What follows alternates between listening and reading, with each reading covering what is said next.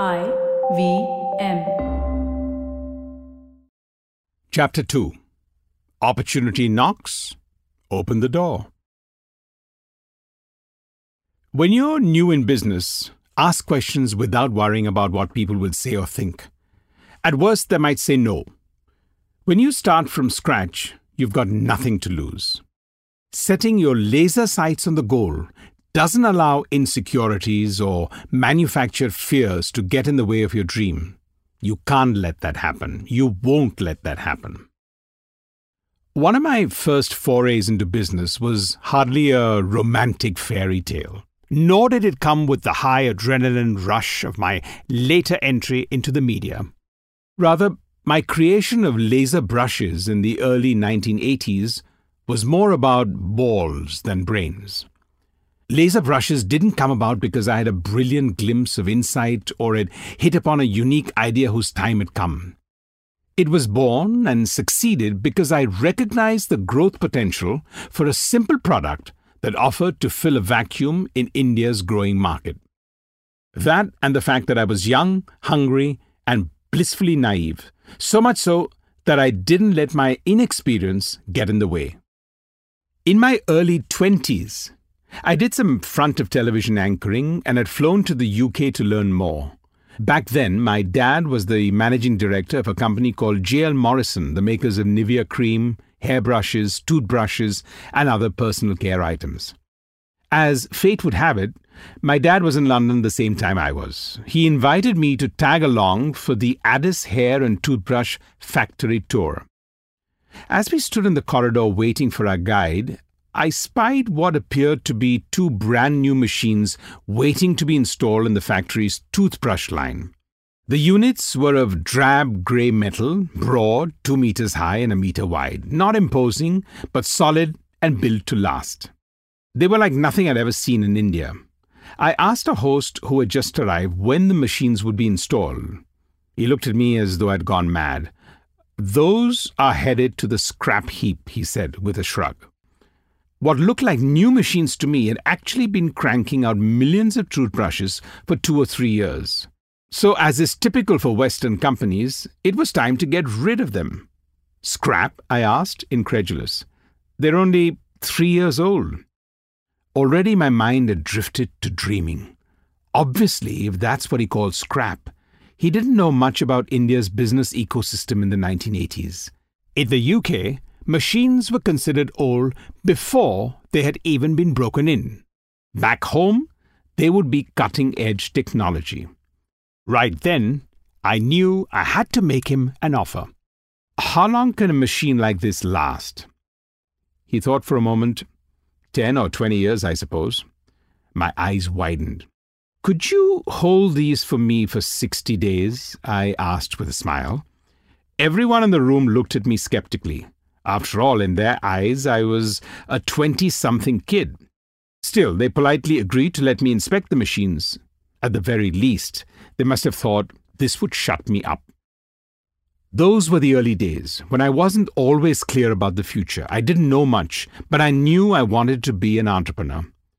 What I understand today is that entrepreneurs are built from the ground up by immersing themselves in the world and taking more than a few shots on the chin before succeeding. Today's entrepreneur needs to be more fundamentally rounded than those starting out 10 or 20 years back.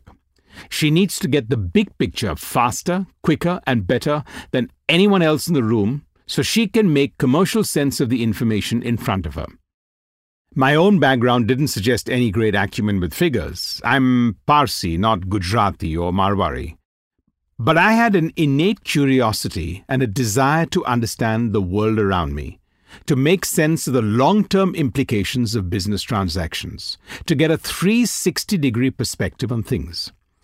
All these are key to recognizing opportunity. When you open your mind to really seeing and pursuing opportunities, you'll find them. The higher your antenna, the keener your observation skills and your alertness, the more open and curious you are, the more likely you are to find an idea worth pursuing. That's when opportunity strikes like lightning. On that visit to London, I was open to any and all experiences and had zero agenda. I've been in that stage ever since open, disruptive, curious. And there I was, standing in a British brush factory, staring at two bulky grey state of the art toothbrush machines, without a rupee in my pocket, no clue about the oral hygiene industry, and no strategy to import these hulking boxes back home. At that time, India still had a serious foreign exchange balance of payments issue, so second-hand machines could be imported. We made the numbers work and the deal was accepted, but only after a bit of frustration on the seller's part when I asked him to hold the machines for me for a month or two. He tilted his head and looked at me as if to say, Who is this guy? And why is he giving me this huge headache? I guess out of kindness to my dad, he decided to be supportive. Importing the machines and getting another decade or more of production out of them in India made perfect economic sense to me. At that time in India, in certain sectors, multinationals, MNCs, outsourced production to local entrepreneurs and small scale industries as they couldn't themselves set up manufacturing. Wait a minute, I thought. The companies making toothbrushes are Procter & Gamble, Colgate and others. They can't make these on their own, so they must be outsourcing their orders. That means there's a market for our product. As soon as I hit the ground in Bombay, I went straight to them like a bull in a china shop to convince them to contract us to make toothbrushes. Simple as that, right? Wrong. I was diving headlong into business sectors that I knew absolutely nothing about. I could have scrawled every bit of information I had about the toothbrush industry on the back of a business card with room to spare. But half of everything is logic and intuition. The rest is deep knowledge, research, expert opinion, and data crunching. I knew where to find the information. For the first time, I trusted my intuition. The single trait every entrepreneur possesses to seize the opportunity. Without resources, funding was my next hurdle. Today, when I hear aspiring entrepreneurs share their worries about their first funding, I remember the feeling all too well. But the truth is, your first funding is your easiest. Bigger deals that require more capital come later in life when there's much more riding on the line. So back then, I did what I recommend to all would be entrepreneurs I found a way or made one. I fought like hell to get appointments with companies, leveraging every ounce of influence I had in Mumbai. To my delight, they were immediately interested in the machine's advanced technology, a first for India. Get the machine so you can begin production. What else do you need? One executive prodded, anxious for us to get things up and running. At that time, the machines were still sitting in a London brush factory, that's when I mustered the courage, or insanity, to ask for a purchase order. A purchase order? One of the business suits barked. You're not even in business. You need to exist first and be listed on our register before we can make a move. What will it take? I asked, training to mute the exasperation in my voice. Get yourself registered as a company and give us your whole plan. I was learning as I went, using my youthful exuberance as a cover to ask for things no seasoned pro would have asked for. When you're new in business, you can get away with such things. When in doubt, always ask questions without worrying about what people will say or think. Hell, what's the worst that can happen? They'll say no. Who cares? When you're starting from scratch, you have nothing to lose. The business suit eventually relented a bit by giving me a 120 day letter of intent, not a purchase order, which required us to manufacture the brushes with the promise of later orders if the sample products were up to their standard. That meant we would still have to foot the cost of production. So, what did I do?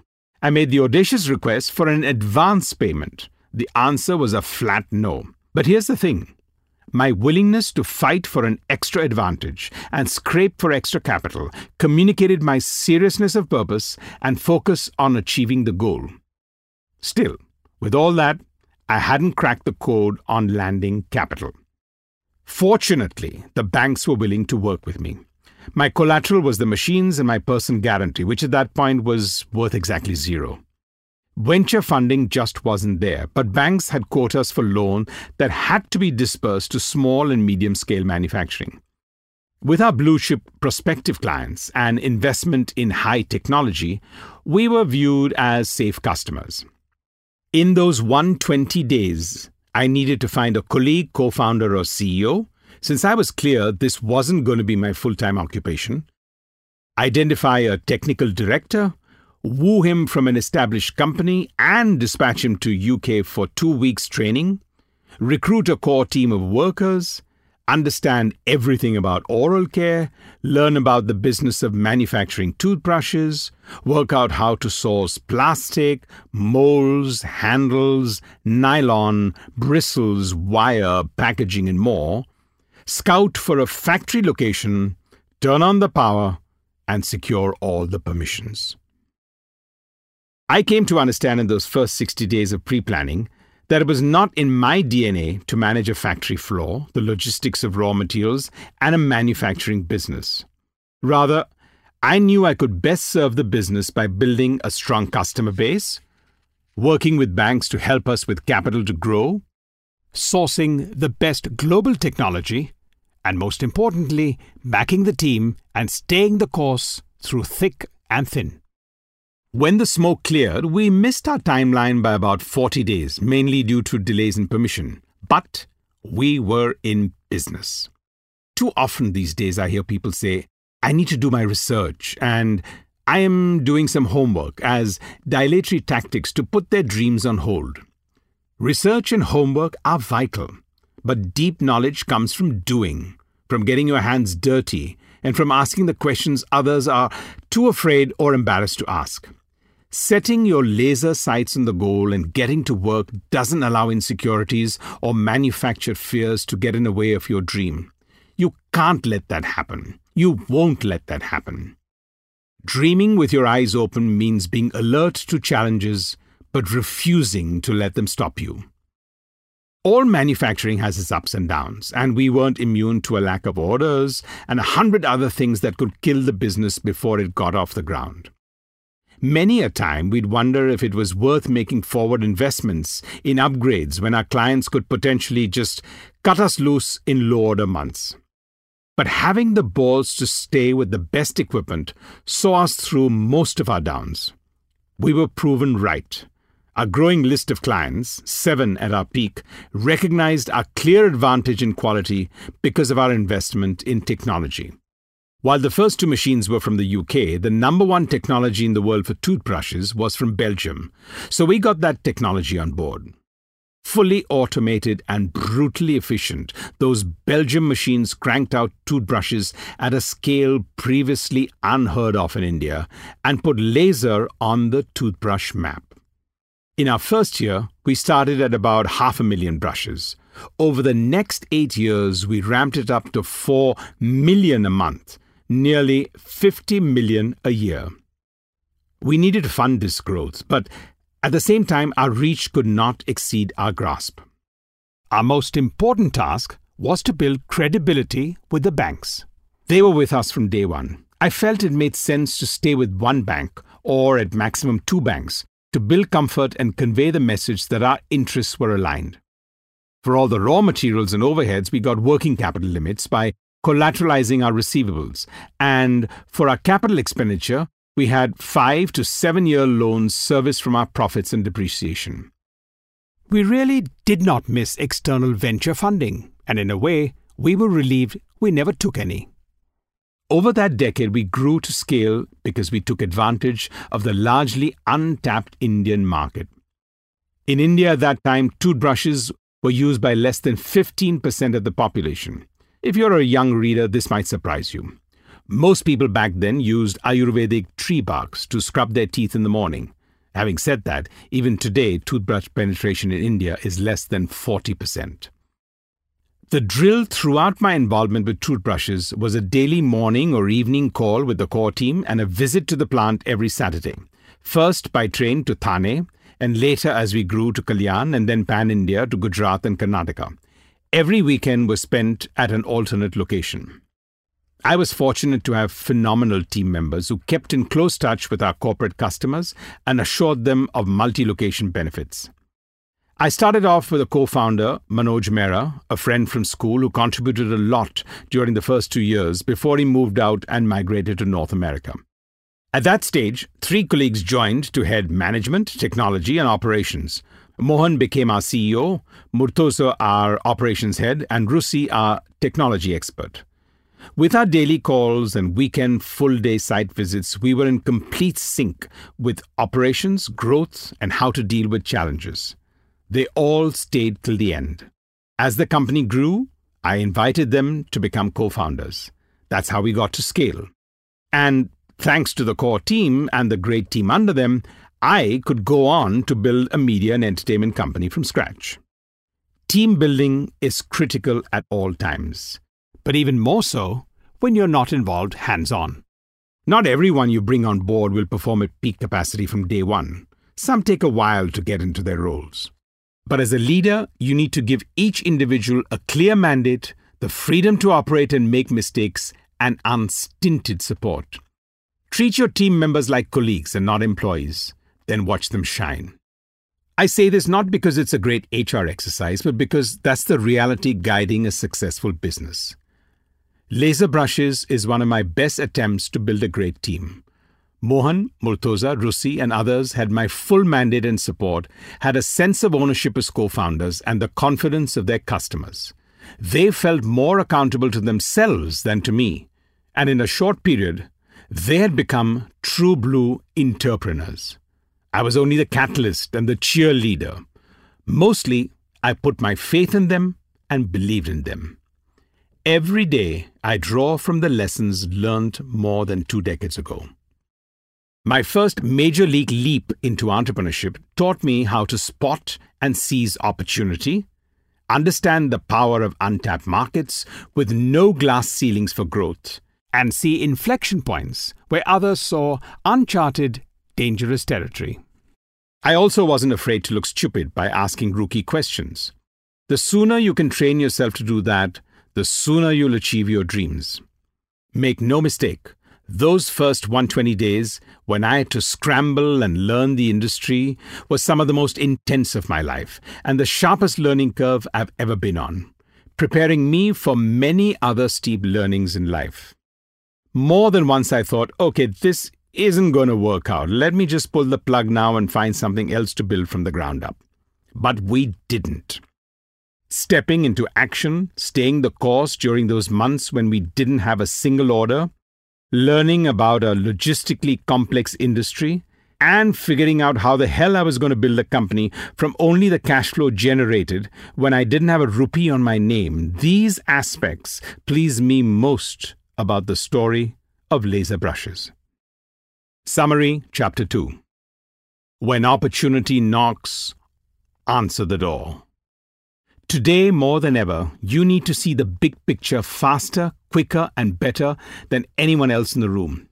I hear of many aspiring entrepreneurs postponing or prolonging their decision making and growth plans on the pretext of completing their research and homework. The time taken to do this could potentially be an opportunity lost. Half of everything is logic and intuition. A lack of funding can never prevent you from starting or growing your business. My DNA compels me to just go for it with full confidence that I'll figure out where the money will come from. It's not a strategy or a solution, but an approach. And if well thought through, it can and will work.